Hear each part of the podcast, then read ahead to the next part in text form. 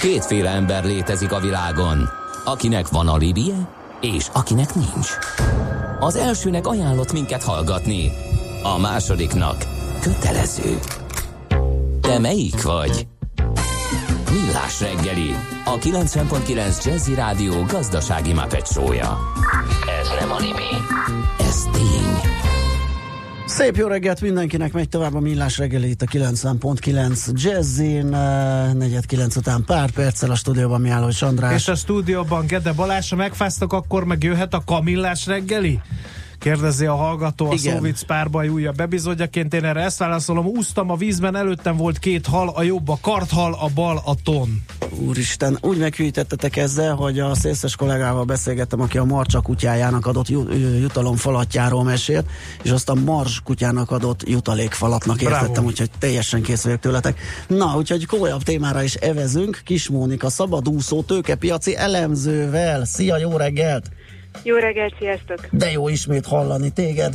Na Köszönöm hát szépen. az LKB-ról és lehetséges kamatpályájáról, vagy kamat döntéseiről fogunk beszélgetni.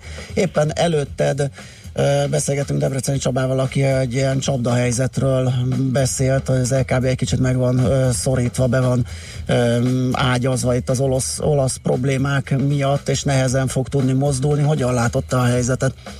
Egyetértek vele, de olasz problémához hasonló esemény az elmúlt másfél évben, legalább három történt, és én arra számítok, hogy a következő két évben még két-három hasonlóval biztos, hogy szembe fog nézni az LKB, hiszen az egész Európai Unió strukturális problémákkal küzd, ennek az egyik kifejleménye ez az olasz történet. Amivel szerintem viszont hosszú távon is érdemes foglalkozni, és erre Csaba is utalt, az az, hogy egyáltalán nincs kőbevésve, hogy a monetáris lazítást idén be kell kell, hogy fejezzék. Uh-huh. Én május 10-i, hát belső, mindenképpen nyilvános, de inkább közgazdaszok számára készült anyagot olvasgattam. Ennek az a neve, hogy Monsli Balatin. Azért érdemes olvasni a havi makrogazdasági kitekintést az LKB-tól, mert mindig jóval előbbre látnak, mint azok a három hónapos gazdasági előrejelzések, amelyből a következő június elején, körülbelül június 7-én vagy 8-án jelenik majd meg, egy kicsit előrejelzi a várható tendenciákat sokat. És sajnos nem optimisták az LKB makrogazdászai, hanem inkább arról beszélnek, hogy a kereskedelmi típusú megszorítások, illetve az olajárának emelkedése ellenére sem növekedő infláció rengeteg kérdést vet fel az eurózónával kapcsolatban. A helyzet nagyon röviden az, hogy hiába, hogy emelkedik a GDP és majdnem két és fél százalékos gazdasági növekedés van, hogyha ez a következő bizonytalanságok miatt megakad, és most elkezdünk felfelé menő in, információkat, tehát olyan szignálokat küldeni a piacnak, ami mindenképpen lassítja a növekedést, akkor mit teszünk majd, hogyha egy újabb válságba kerülünk, hiszen alapkamatot nem tudunk csökkenteni, Igen. mert az már a minimumon van. Aha. Uh, és Ez az, amivel szerintem foglalkozni kell, és ami fontos most a történetben, hogy lehetséges, hogy szeptemberben még nem lesz monetáris azítás kivezetés, az is lehet, hogy csak decemberben, és hát az LKB valószínű, hogy a palettáján tartja azokat az eszközöket, amelyekről kevesebbet beszélünk, mert hogy ezek bankközi eszközök, tehát a mindennapi embereket kevésbé érintik, de nagyon fontos a piac szempontjából. Aha, világos. E, mikor látunk, vagy miből láthatunk majd olyan jeleket, hogy ez beindul? Mikor lehet? Ha megnézed az előző GDP-ket, akár a németet, vagy az eurózónást, vagy ami a héten érkezett BMI adatok, azok mind azt mutatják, hogy ez a gazdasági lassulás lehet, hogy nem csak egy negyed évre szól. Korábban legalábbis erről kommunikált az RKB. Előttünk áll ugye most a következő negyedéves makrogazdasági jelentés, amelyben majd a GDP és az infláció számokat publikálja az RKB, kb. Ez június 10-e környékén jelenik meg, és utána a következő perdöntő történet az július 26-án lesz majd, amikor Frankfurtban a nagy ö, sajtótájékoztatóval egybekötött monetáris tanács döntést hozzák majd meg. Én azt hiszem, hogy amellett, hogy nagyon nagy a zaj, hiszen Törökország, Irán, Kína, Trump a piacot minden. mindenképpen rövid távon befolyásolja, az euró gyengülésének és a hozamoknak a felpattanása mögött lehetséges, hogy már inkább ezek a folyamatok állnak.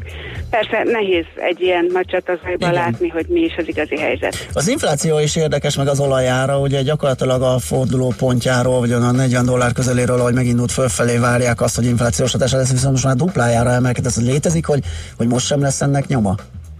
Én azt gondolom, hogy előbb vagy utóbb igen, hiszen az Egyesült Államokban már számítanak rá, és ott a jegybanki közlésekben ez meg is jelenik. De vajon jól mérjük az inflációt, ez talán egy másik beszélgetés tárgya Aha. lehet, és vajon a technológiai változások azok okoznak-e olyan deflatorikus nyomást, ami miatt ez az infláció nem emelkedik. Ha ezekre választ tudnánk adni, akkor azt hiszem, hogy az LKB és a Fed is előrébb járna. Igen, engem viszont teljesen más ragadott meg, ez, hogy amit a kamatpolitika politikáról mondtál. Ugye azt mondtad, hogy hogyha a gazdaság gondban van, akkor ugye kamat csökkentéssel próbálták élénkíteni, de ugye ahhoz először emelni kéne a kamatot, hogy legyen hová csökkenteni. Egyelőre viszont ennek nincs nyoma Európában. Ez egy ilyen sakmat helyzet akkor? Előfordulhat. Mário Draghi mandátuma 2019. decemberében jár le. Én azt gondolom, hogy mindenképpen szeretné normalizálni addigra a kamatszinteket, hogy legyen valamilyen eszköztár, hogyha jön egy váratlan válság. De rengeteg olyan eszköze van az LKB-nak, amit most is használ, például az a TLTRO rendszer, illetve az, hogy a beérkező pénzt, ami a monetáris lazításból érkezik, amikor megvásárolják a kötvényeket, és azok lejárnak, azokat újra befektetik. Tehát a hátsó intézményrendszer ugyanúgy, ahogy Magyarországon is most már sokkal fontosabb, mint az alapkamat. Szinte csak jelzésértékű, hogy most a betéti ráta vagy a refinanszírozási ráta mennyi. A folyamatokat direkt befolyásolja mögötte a jegybank, hogy ez aztán szerencsése vagy nem, erről is tudunk vitatkozni. A kereskedelmi háború néven um, elhíresült jelenség jelenléte hogyan befolyásolhatja az LKB-t? Ugye ezeknek kézzelfogható nyomai vannak, protekcionista intézkedések, kereskedelmi korlátok. Ezt, ezt hogyan tudja kezelni a, a, az LKB? A jegybanknak kevés direkt eszköze van, és ők maguk is megírták ebben a májusi háttéranyagban, hogy ez a legnagyobb kockázat. Éppen tegnap jött hír az autógyártókkal kapcsolatban, Igen. Donald Trump bejelentette. Bizonytalanságként kell, hogy beépítsék a modellekbe, és mindenképpen lefelé tartó bizonytalanságba. Két és fél százalék, ahogy már említettem, az európai fejlődés most, de jövőre már csak 1,9, aztán pedig 1,7 százalék az előrejelzés. Ha ezek a Trump intézkedések radikálisan megvalósulnak, akkor ezek akár jó néhány százalékponttal is lefelé módosíthatják az előrejelzéseket június elején. Jó, hát Moni, köszönjük szépen, nagyon izgalmas dolog ez, figyelni fogjuk, és hát remélem, hogy hallunk még, és beszélgettünk ezekről, vagy akár más dolgokról. Én is remélem, örülök, hogy veletek voltam. Okay. Jó munkát már. Neked Sziasztok. is szép napot, szia, szia. Kis Mónival, most már szabadúszó tőkepiaci elemzővel beszélgettünk az EKB lehetséges lépéseiről.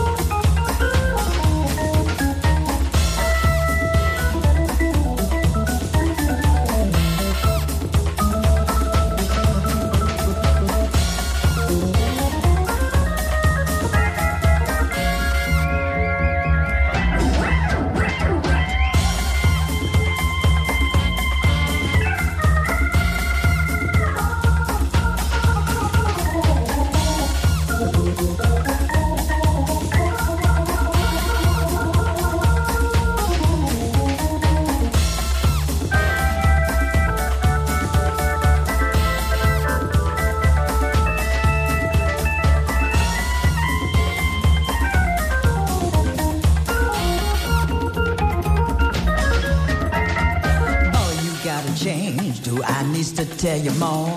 I got another lover, knock, knock, knocking at my door. Boy, you never tried, never give me what I want. Got to change the style, all this lover girl is gone.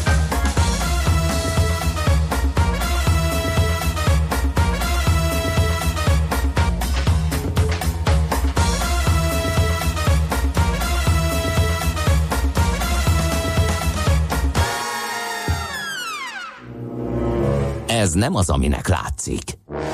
Millás reggeli. Hát de nem ám. Én tudod, mi vagyok? Mi? A magyar szóviccek Leonidas királya. Itt állok pajzsal, apám, a termopülei szorosba, miközben záporoznak rám a gazperzsák szóviccei. Halljunk egyet. Jedlik Ányos az apjának. Apa, képzelt, feltaláltam a dinamót. Igen. Tudományos. Igen, igen ez, egy klassz, ez egy klasszikus. Miért van ózon lyuk? Mert lelőtték a nagy varázslót.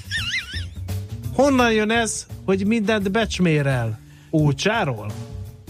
Hát Ilyenek jöttek, visszavágok. Én még bírom. Na. Ledöltem a római kolosszeumban, aztán szintén lefeküdtem az aténi Akropolisban is, mert szeretek a romokban heverni. Aztán Kérem szépen, tegnap kivettem egy cukormentes kólát a hűtőből.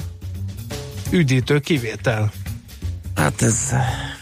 Ú, egyre durvul a helyzet. És végül, uh, hogy mondják, ha megtiltják a pulóverek behozatalát? M-garbó. Hát ez... Úgyhogy jöhet, én bírom. Ez nagyon nem súlyos, hátrálunk nagyon egy lépés sem. Nem tudom, hogy ez Én ezt most ezt a keresztes hadjáratot végig Jó, hát Kész. látom, igen, szépen Én őszintén sajnálok téged is, és a szóviceket gyűl, hozzám hasonlóan gyűlölő hallgatókat is. Hogy de valójában kell... nem gyűlölöm, csak ilyen töménységben, tehát ez olyan, olyan mint a pálinka, ugye, azt de is szeretem. Ezt csinálják velem, én egy darabig csendben tűrtem a hallgatók vegzálását, hogy mindig, mikor én voltam, nyomják ezeket a szóviceket, Elég volt, visszavágunk. Kíváncsi vagyok, ki nyeri ezt a háborút, vagy a csatát, vagy a háború egyik csatáját, nem tudom. Hát jó, nézzük, akkor káprázó szemekkel és zsibbadó adja várjuk a továbbiakat. Most viszont Nyíri Dori jön a friss hírekkel, azután visszajövünk, és a te kedvenc témáddal folytatjuk, ugyanis futni fogunk. Keresek futós szóviccet. Azt mindenképp. Műsorunkban termék megjelenítést hallhattak. Éppen külföldre készülsz vállalkozásoddal? Szeretnéd tudni hol, hogyan és mennyit kell adózni? Ismerd meg a világországainak adózási sajátosságait a Millás reggeli világjáró adórovatával minden hétfőn reggel 8 és fél 9 között. Az adóvilág rovat támogatója a BDO Magyarország Kft. Könyvvizsgálat, könyvelés, adótanácsadás. Mert semmi sem biztos, csak az adó. Valahol még az sem. Pont 9 Jazzin. Felhőszakadás miatt az egész országban figyelmeztetés van érvényben. Budapesten is több kerületben esik, és 19 fok van, de délután sem ússzuk meg eső nélkül. Jó reggelt kívánok a mikrofonnál, Nyíri Dóra. Orbán Viktor bejelentette, hogy komoly családpolitikai intézkedéseket akarnak bevezetni. Ezeket megelőzi majd egy nemzeti konzultáció a gyermekvállalásról és gyermeknevelésről, mondta a kormányfő a közrádióban. Kijelentette azt is, hogy a jövő hét elején nyújtják be a stop soros féle alkotmánymódosítást a parlamentnek. Ennek keretében módosítják majd a büntető törvénykönyvet is. Ismét drágultak az üzemanyagok. A MOL bruttó 6-6 forinttal emelte a benzin és a gázolaj literenkénti nagykereskedelmi árát. Ezzel a benzin átlagára 398, a dízelé pedig 408 forintra nőtt. Az üzemanyagok díja legutóbb egy hete változott. Az autósok akár 50 forintos különbséget is tapasztalhatnak a töltőállomások árai között. Magyarországon egy millió munkahelyet érinthet az automatizálás 2030-ig, írja a portfólió egy tanulmányra hivatkozva. A cég szerint a munkaórák csak nem fele automatizálható, de attól nem kell félni, hogy ennyi munkahely megszűnne.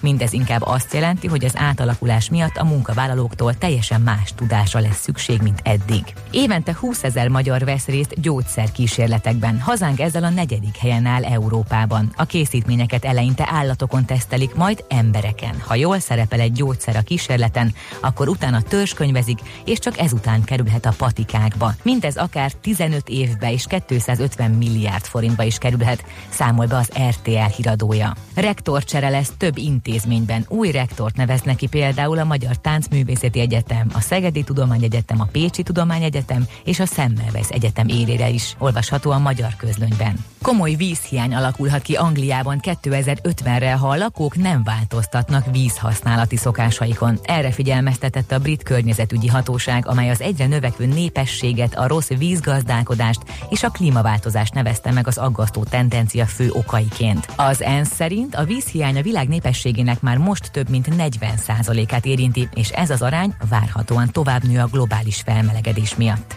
Záporosan indult a reggel, és úgy tűnik ez így marad egész nap, vagyis délután sem ússzuk meg eső nélkül. Közben marad a 25 fok körüli csúcsérték. Hétvégén is bármikor eshet, de egy kicsit melegebb lesz 30 fok körüli csúccsal. A hírszerkesztőt Nyíri Dórát hallották friss hírek legközelebb fél óra múlva. Budapest legfrissebb közlekedési hírei itt a 90.9 jazz Lelassult a forgalom a főváros útjain, az M1-es m közös bevezető szakaszán és a Budaörsi úton befelé csak arra szól a kocsisor, de nehezen járható a Hegyalja út, Erzsébet híd, Kossuth Lajos utca útvonal és a Rákóczi út is az Asztória felé. A Margit hídon és a Lánchídon mindkét irányban lassú a menet, nagy a zsúfoltság a Szélkálmán tér környékén. Az Egér út, Andor utca útvonalon is telítettek a sávok, csak úgy, mint a Hungária körgyűrűn mindkét irányban. A Dózsa György úton a Lehel utca és a Városligeti fasor között szintén akadozik az előrejutás, és az M3-as bevezető szakasza is nehezen járható. Sokan vannak a Soroksári úton az Illatos úttól a Boráros térig, a Nagykörösi úton befelé, a Kerepesi út, Fogarasi út csomópont környékén, illetve a Hidegkúti úton, a Hűvösvölgyi úton és a Budakeszi úton befelé. Csepelen a második Rákóczi Ferenc úton és a Csepeli úton az m 0 és a Temető között szintén akadozik az előrejutás. Irmiás Alisz BKK Info.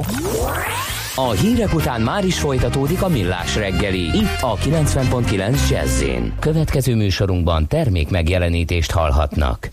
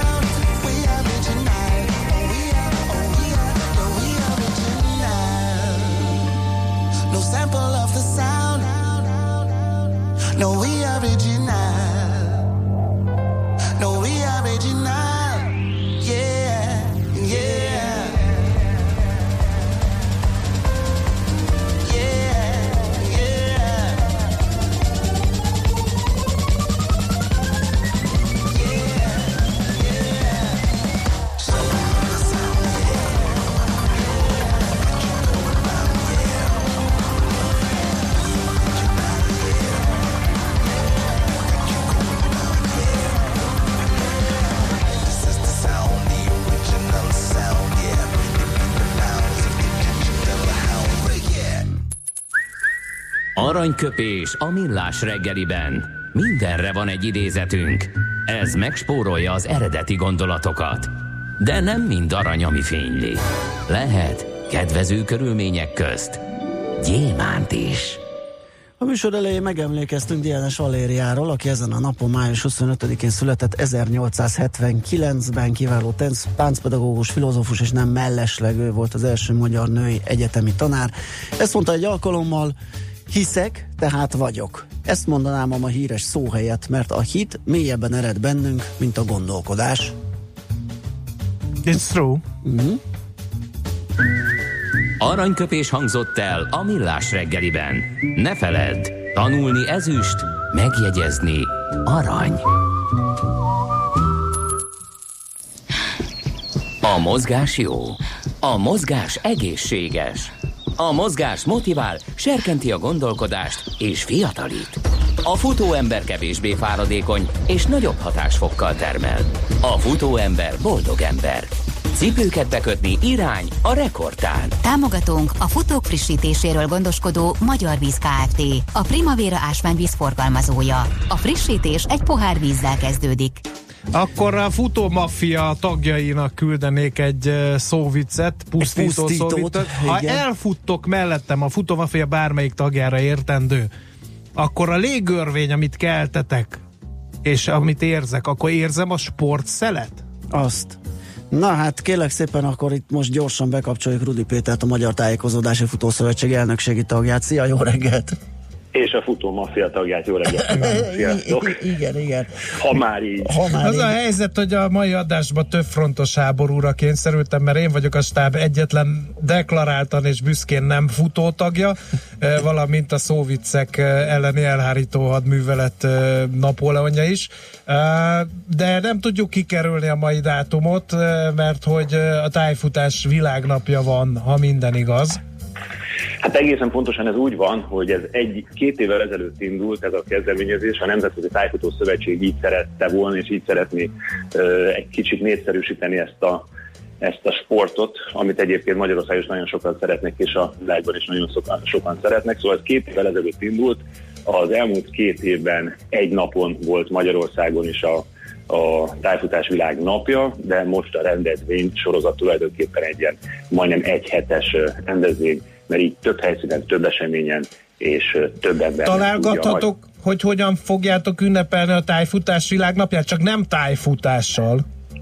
Hát ez nagyon magas labda volt, és nagyon nehéz erre válaszolni, de igen. De pontosan.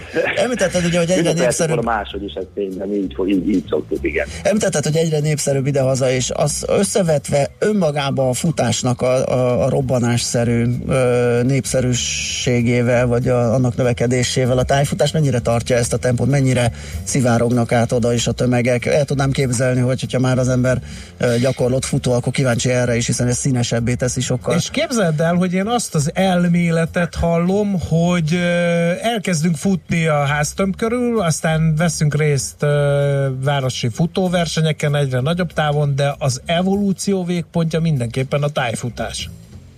Nyilván Ács kolléga igen. terjeszti a szerkesztőségben, és én ezzel abszolút egyet tudok érteni. Hogy is mondom, egy ilyen nagyon komoly szelekciós folyamat eredménye az, hogy valaki a végén tájfutó lesz, van, akik elvéreznek a szigetkörnél, van, akik elvéreznek a, a különböző teljesítménytúráknál és terefutóversenyeknél, de aki mindezt túlélte és mindezen, mindezek után még akar valami igazi kihívást, az eljön tájfutni. És ennek az az oka, hogy a tájfutás az nem csak egy, egy fizikai sport, tehát nem csak arról van szó, hogy hosszú-hosszú kilométereket futunk, és terepen, bozótban, hegyről le, hegyre fel, hanem ez egy szellemi sport is, és mert hogy, mert hogy pontokat kell megtalálni, nem tudom mennyire kell beavatni a hallgatókat abba, hogy mi is a tájfutás, de hát ez alapszinten arról van szó, hogy valahol valamilyen erdőben vagy erdőhöz közeli területen egy, egy térképen megrajzolt útvonalat kell követni, meg kell keresni a pontokat, és tulajdonképpen ez a kincskereső játék az, amit tájfutásnak nevezünk. Van ennek több szintje is, van, aki ezt versenyszerűen űzi, Magyarországon kevesebben vannak talán, akik versenyszerűen űzik, mint mondjuk Svédországban, Norvégiában, Finnországban. Ez alapvetően egy ilyen skandináv eredetű sport. De nagyon sokan vannak, és egyre többen vannak, akik ezt hobbiból csinálják, mert egy nagyon jó játék, és ahogy ezt szoktuk mondani, egy családi zöld sport, uh-huh. tehát valóban az van, hogy a 12 éves gyerekektől a 80 éves korosztályig mindenki ott van a versenyen, és nekem egyébként a 80 éves korosztály a kedvencem, mert amikor megérkeznek egy, egy méregződ, 30 éves dácsiával, elindulnak futnak három kilométert az erdőben, felállnak a dobogóra, és utána az egyikük megszólal, hogy na, srácok, akkor menjünk haza. Szóval ezt így jól látni, hogy valaki még 80 évesen is képes játszani, uh-huh képes futni, és szellemileg friss annyira, hogy ezt a játékot csinálja. Ezt meg lehet tanulni e... tájékozódási részét? Mert futni, ugye Na, a láb pont... mindig kéznél van, tartja az ősi mondást, de, de, de a tájolót, a Pont ezt akartam kérdezni, a... mert férfi társaimmal ellentétben én nagyon rossz tájékozódó vagyok, én diagnosztizáltam, és van valószínű, vagy elhalt, vagy ki sem nőtt az agyamnak azon része, ami ezért felel, tehát olyan, olyan mértékben rossz ez a képessége, még mit csinálnék? Valószínű. És mit ott, csináljak én, aki remekül tájékozódom, már térkép nélkül is érzésből, de nem futok. Szóval a GPS az tényleg nincs. Aha. Tehát ilyen segítsége nincs a tájfutóknak, de én azt gondolom, hogy mindenki meg tudja tanulni. Tehát, hogyha voltatok mondjuk kirándulni városlátogatáson Párizsban, vagy Rómában, vagy Londonban, és mindegy, hogy hol, akkor ott sem tévedtetek el de, olyan de, nagyon. De, hát még nem, mert az ott olyan szögletes, tehát azért az utcák között az más, mint ott a dzsumbiba. Ez az erdőben sem más. Aha. Ez az erdőben sem más, mert ott is van egy csomó olyan ö, jellemző pont, amit hogyha az ember egyszer megtanul, hogy mi mit jelent a térképen, akkor ezek között nagyon primán el lehet tájékozódni. Van olyan, hogy jelleghatár, van olyan, hogy tuskósor, az utakat nem esélyen, meg az, hogy az egyik szín, a sötét zöld, azt jelenti, hogy nagyon bozótos, a sárgásabb meg azt jelenti, hogy inkább ligetesebb, rét jellegű, Szóval azért, hogyha az ember ott van az erdőben, akkor már feltalálja magát. Én egyáltalán nem tartanék attól, hogy ti eltévedtek. Vagy hát, hogyha kalandoztok is az erdőben, azért előbb-utóbb kikeveredtek. A szervezők volna. kimentenek, gondolom, előbb-utóbb összeszednek, amikor már mindenki hazament. Szerencsére annyi technika azért van a sportágban, hogy van egy chip, amit mi viszünk magunkkal, ezzel igazoljuk, hogy ott voltunk a pontoknál, Aha. és hogyha valakinek a chipje nem érkezett még be, akkor az véhetően a telepen van, tehát őt azért még megvárják a szervezet. És volt olyan, hogy valakinek egyetlen egy tájékozódási pontot sem érintett a chipje, tehát úgy eltévedt, hogy soha többet nem talált meg egy érintkezési pontot se? Ha már itt a, a szóviceknél tartunk, a tájfutóknál van egy olyan szóvic, hogy ha tudnám, hol vagyok, akkor feladnám. Szóval van ilyen, de nem is volt már ilyen.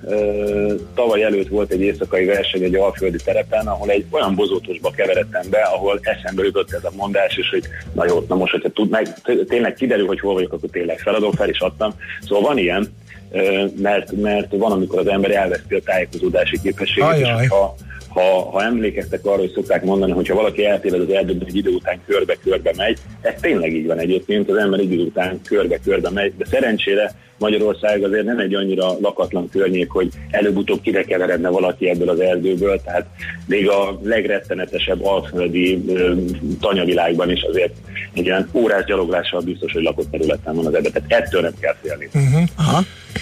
Hány tájfutó van Magyarországon, ezt lehet tudni, és itt a számokba merüljünk el kicsit, hogy ez ilyen növekvő tendenciát mutat, vagy, vagy stagnál hosszú évek óta, ne adj Isten. Egy, egy tólik számot mondok, körülbelül 3 és 5 ezer körül vannak a, a tájfutók, vagy 3, 3 és 5 ezer ember mondhatja magáról azt, hogy tájfutó Magyarországon. Nagyon érdekes az, hogy utánpótlás az, az tulajdonképpen lenne, meg van is, aztán 20 és 35 környékén mindenki inkább a karrierjével, a családjával és, a, és az egyebekkel foglalkozik, aztán utána visszatérnek olyan 40 és 50 környékén a, a tájfutók, és újra elkezdik a tájfutást. Tehát valahogy így néz ki a, a törzsfája a tájfutásnak fiúk, lányok vegyesen vannak, tehát ez se nem annyira lányos, se nem annyira fiúsport, idősebbek is legalább annyira vannak, mint fiatalok, de, de most elindult egy növekedés, és pont ez a, a tájfutás világnapja az, amit, amit szeretnénk meglovagolni, hogy, hogy még többen ismerjék meg, és még többen szeressék meg ezt a sportot. Na, akkor picit a konkrétumokról, hogy Igen. egész, egész Például ezt, ezt hol lehet megtanulni? Tehát valaki már valamennyi rutint szerzett a futásban, szeretne megismerkedni ezzel, és nyilván a tájékozódási részbe botlik először bele. Tartotok például ilyen tájékozódó tanfolyamokat, hogy hogy olvassunk Persze. térképet, Persze, hogy használjuk a tájolót, stb. Enélkül nem, nem, nem, nem érdemes kimenni, de azért nem így kezdődik ez, hogyha valaki az utcáról ö, megy be egy egyesülethez, és akkor itt hagy reklámozom egy kicsit a Tájékozódási Futószövetségnek az oldalát, ami úgy szól, hogy Magyar Tájékozódási Futószövetség, tehát mtfs.hu. Tehát, hogyha valaki ide felmegy és ö, elkezd keresgélni az egyesületek között, akkor nagyjából az ország minden pontján talál egy olyan egyesületet, ahol kipróbálhatja a tájfutást. Kipróbálhatja ő maga is, kipróbálhatja a gyerekeivel, és viheti a szüleit is, hogy kipróbálják. A, Alapvetően ez egy olyan játék, amit nem érdemes egy, egy szobában vagy egy iskola, iskola egy teremben tanítani. Ki kell menni az erdőbe, és ott meg kell tanulni azt, hogy melyik jel a térképen mit jelent. Ez nem olyan bonyolult, az elsőre tűnik csak bonyolult, de hogyha az ember ott van, akkor tényleg már pofon egyszerű. Mennyire stratégiai játék ez? Mert az jutott eszembe, hogy van egy tájékozódási pont. Oda több út is vezet. Melyiket választom? Ugye bevállalom a bozótost, majd a meredek hegyoldalt, és ezzel időt nyerek, vagy megyek a biztos úton, de az meg ugye hosszabb ideig tart.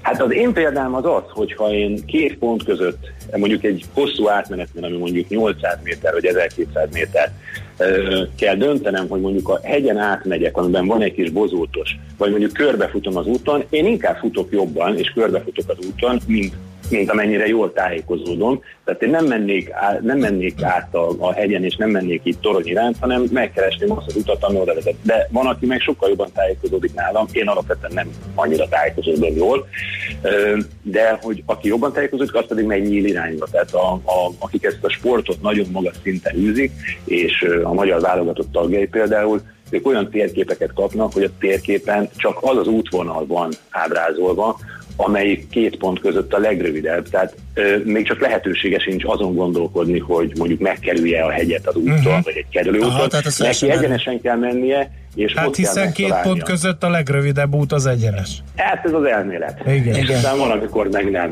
Időben nem mindig. Igen, világos. A konkrét programok hogy néznek ki, hogyan, hogyan készültek a, az eseményre? Különböző helyszíneken, és át alapvetően az egyesületek szervezik a tájfutás napjához kapcsolódó eseményeket. Mindenhol az a cél, hogy egy olyan pályát jelöljünk ki, és egy olyan pályát építsünk ki, amit azok is teljesíteni tudnak, akik, akik soha életükben nem próbálták ki a tájfutást, hiszen ennek az egésznek, ennek az egész rendezvény sorozatnak az az értelme, hogy kedvet kapjanak Aha. az emberek. Tehát ezek nyilván nem lesznek nehéz pályák, itt mindenkinek meg lesz a sikerélménye. Egyébként a tájfutásban pont ez a jó, hogy még egy, nagy, még egy csomó sportnál uh, igazából csak azok élvezik a, a, a sportot, akik valahogy a dobogó közeléhez, az élbolyban, uh, élbolyban vannak a tájfutásnál, még az utolsók is élvezik ezt a játékot, mert amikor megtalál valaki egy búját, megtalálja a pontot, vagy teljesíti a pályát, akkor ez egy olyan sikerélmény, hogy végül is tök mindegy, hogy utolsóként végezte a, a versenyt, vagy elsőként, mert ez már az övé, ez az élmény az övé. Szóval, hogy ezt az élményt akarja ez a rendezvénysorozat is megadni, hogy, hogy a tájfutásnak minden porcikája élvezetes lehet, mert ahogy mondtam, ez egy valódi kincskereső játék, tehát minden egyes pont egy kincskeresési feladatnak felel meg, és mondjuk, hogyha 15 pontot kell megkeresni, akkor 15 sikerélmény. Jó, hát akkor Köszönjük. tehát a további infók az mtfs.hu-n. Cserébe szóvicek, Várjuk Tessék mondani, a tájfutás az, amikor a tájboxban megérd az egyik fél és kereket old? Ez nem, nyilván nem hallottad. Ne, csak soha. kizárólag tájsportolók űzik. Ez igen, egy ilyen távol ez a másik, sport. igen. igen, igen. És e, még a harmadik, amit el szoktak igen. követni, hogy a tájfutás az a tájról szól, pedig nem, ez a tájékozódásból lett Aha. rövidítve. Szóval, hogy egyáltalán nem a, a, az erdőről, meg a rétről, Aha. vagy a tájról, hanem a tájékozódásról, Igen. mint kihívásról, mint feladatról. És írja okay. egy másik hallgató, mindig tájékozódási futó szerettem volna lenni, de sose találtam oda. Köszönjük szépen. Oké, okay, mi is köszönjük. Felírtuk, megegyeztük. Oké, okay. szia Péter, jó munkát, szép napot, szépen, sziasztok. Rudi Péterrel a Magyar Tájékozódási Futószövetség elnökségi tagjával Szegénynek nem volt könnyű hát reggele. nem, nem, nehezen tudott elszakadni tőlünk. A Millás reggeli futás rovata hangzott el. Ne feledd, a futás nem szégyen, de hasznos. Támogatunk a futók frissítéséről gondoskodó Magyar Víz Kft. A Primavera ásványvíz forgalmazója. A frissítés egy pohár vízzel kezdődik.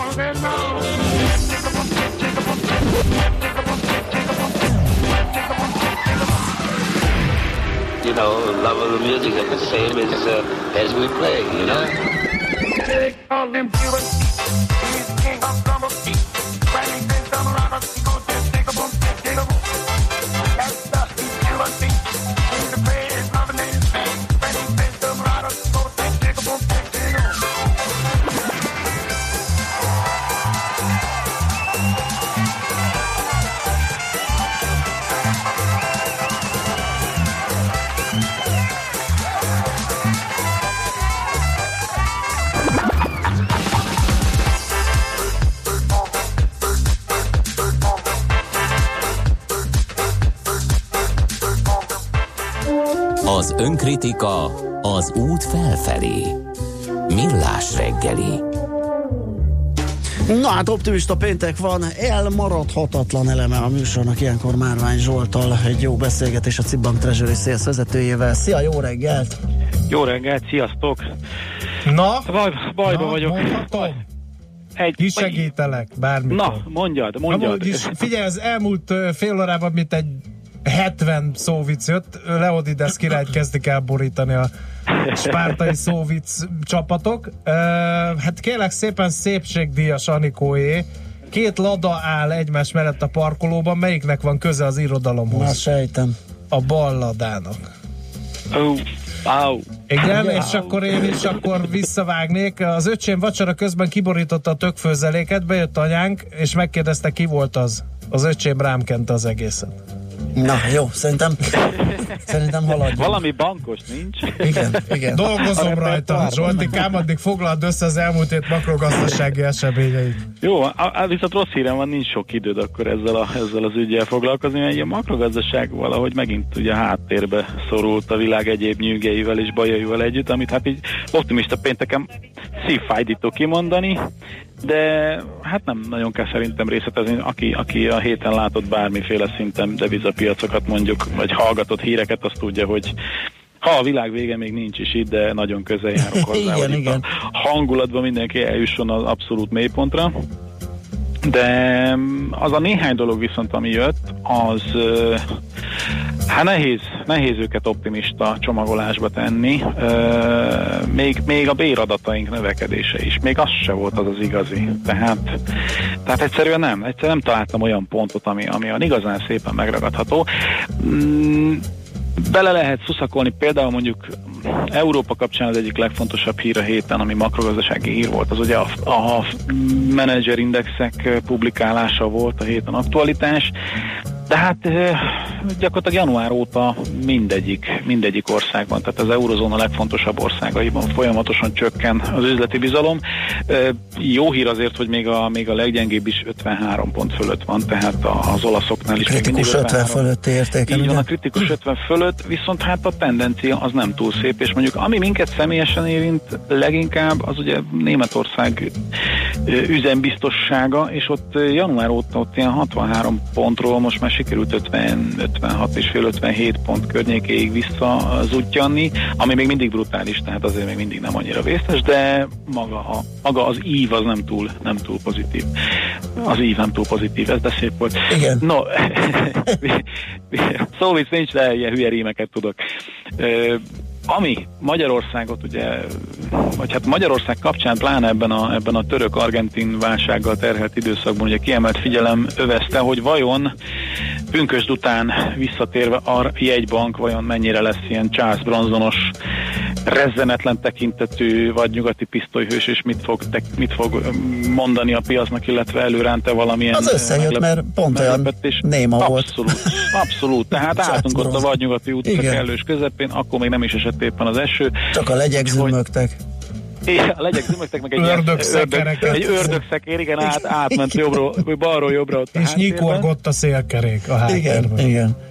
Így, meg a sarkantyú. Az meg van. csengett, penget. Na mindegy, a lényeg az, hogy a jegybank szerintem, szerintem meg, meg jól kommunikálta le ezt az egészet, hiszen még egyelőre nem lehet tudni, nem lehet biztosra tudni. Most ez a csihipuhi és hiszti, amit napok, sőt most már hetek óta megy a piacon, ez valóban egy nagy globál átrendeződésnek a, a, a kezdete, és akkor itt most a következő hónapokban a jegybanknak sem lesz annyira kényelmes a helyzete, mármint hogy az alacsony kamatpolitika és a rezzenetlen tekintet vonalán, vagy pedig tényleg most így hirtelen összejött a Selim még OÖV effektus, meg ez az 5-6-7 ilyen globális gócpont, úgyis, mint Észak-Korea, meg hát elmondtátok már milliószor, ugye itt az argentin, olasz, most már ukrán szituáció is, mert ha, ha ha csak ez a szerencsétlen együttállás van, akkor a legjobb, amit tehet egy bank az, hogy most nem kezd el pánikolni, és nem kezdi el ugye ő is ellőni a puskaport, de a másik oldalon meg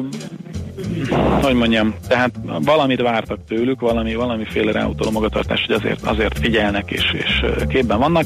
Na, eh, ehelyett jött az, hogy hát igazából az inflációs cél az egyetlen dolog, amit továbbra is figyelemmel kísérünk, és ha az nincs veszélyben, akkor igazából nem nagyon akarunk tenni semmit. Ez benne lehet azért ebbe a 3-20 közeli árfolyamban, amit itt ma reggel is láthatunk. Igen, 17 fillér híján vagyunk ott, éppen megint gyengülgetünk. Aha, jó, hát akkor, akkor nincs mese, ugye ezt nehéz optimistára hangolni, valószínűleg a világ még a jövő héten is így fog kinézni. Hát igen, nagyon, nagyon gyanús, hogy ez a május, ez egy, ez egy ilyen zivataros május, szó szerint, és átvitt értelemben is, de ennek ellenére azért, hogy mondjam, például ugye, ami még másik fontos és kiemelendő hír, ügyfélrendezvényeken rendszeresen megkapom a kérdést, Mhm. hogy mikor lesz euró, ugye most a héten azért azt is Tényleg, abban azt egy csomó nap, hogy meg. már a, a kritériumokból ötből kettőt, vagy hármat. Kettő, igen, kettő. igen, ami ötből De, kettőt, de ami optimista annyiból, péntek van ez. Igen, tehát háromról kettőre nőtt a kritériumok száma, amit teljesítünk, teljesített, tehát így két évvel ezelőtti állapothoz képest háromról kettőre nőtt, de egyelőre én azt gondolom, hogy pláne, hogyha ez a nagy globális csípuhi, és nem pedig csak egy, csak egy ilyen átmeneti állapot, akkor nem fogunk mi azért annyira kapkodni a, az eurózóna belépéssel ha be is lépünk, szerintem az még minimum. A klasszikus, ugye, amit 2000-ben annyiszor mondtunk, a klasszikus még legalább négy év. Tehát ezt, ezt, ö, ezt tudom én is így megerősítésképpen mondani. Az mindenképpen pozitív egyébként, hogy, hogy legalább a két kritériumot azért tartósan tudjuk teljesíteni, sőt igazából három sincs messze. És ha megnézzük mondjuk az elmúlt két évben az euróforint mozgását, akkor ha lett volna ilyen ERM2-es rendszerünk, akkor bőven-bőven megfeleltünk volna. Tehát akár lehetett is volna már, de, de ha, ha elkezdenénk szerintem a közeledést ehhez az egészhez, akkor, akkor szerintem tényleg egy három-négy éven belül meg lehetne ezt a nagy célt csinálni. Kérdés az, hogy akarjuk Az a kérdés, csinálni, igen, ez, hogy akarjuk-e bizony. mert ugye az önállóság, meg az önálló monetáris politika bizony, bizony elég nagy kincs, amit ugye annak idején a görögök is roppantól tudtak volna élvezni, meg hát az összes perifériás ország roppantól tudott volna élvezni. Másik oldalon viszont nyilván az uniós ö, irányelvek, meg hát nem véletlenül az a konvergencia jelentés is, tehát ők azért arra számítanak, hogy mi egy olyan 3-400 éven belül azért csak be akarunk lépni az eurózónába, tehát így, így várják, hogy mi mikor tesszük meg így ezeket a lépéseket. Hát reméljük, hogy csak várják és nem fogják kényszeríteni, hát még a másik fontos kritérium. Uh-huh. Jó, hát Zsolt, köszönjük szépen. Mm, Akkor a bankosat. Nem szó, de, de nagyon tetszik nekem. Sosem gondoltam volna, hogy a bank egy ilyen vidám hely. Amikor beléptem, csak kedvesen mosolyogtak, aztán amikor meghallották, mennyi hitelt szeretnék felvenni, kitört a röhögés. Az a, hogy én is tudok egyet, csak nem szabad elmondani, mert csúnya szó van benne. Ja, úgy, igen. úgy kezdődik, hogy meg tudnám mondani durván, mennyi pénz van a bankszámlámon? Igen, és, és akkor itt jön a füty, itt jön a füty, és 40 ezer forint. és még egy fügy. Így van, és utána még egy füty. No, de a lényeg Jó. is akkor záró szó, csak annyi, hogy tehát mindig is, és tudjátok, a tengerészeti leg, legfontosabb alapelv, hogy mindig a karthal megy elől, a reményhal meg utoljára. Na, Így van. további Nagyon jó. napot. Csak összejött, Csak összejött. Köszi elején. szépen. Szép napot neked. Sziasztok! Szia. Márvány Zsoltal a CIP Treasury szélszezetőjével beszélgettünk, és jó, gyorsan tovább nyomom, Nyíri Dóri- jön a hírekkel, mert félek, hogy van ott még nálad valami a Hát tengernyi.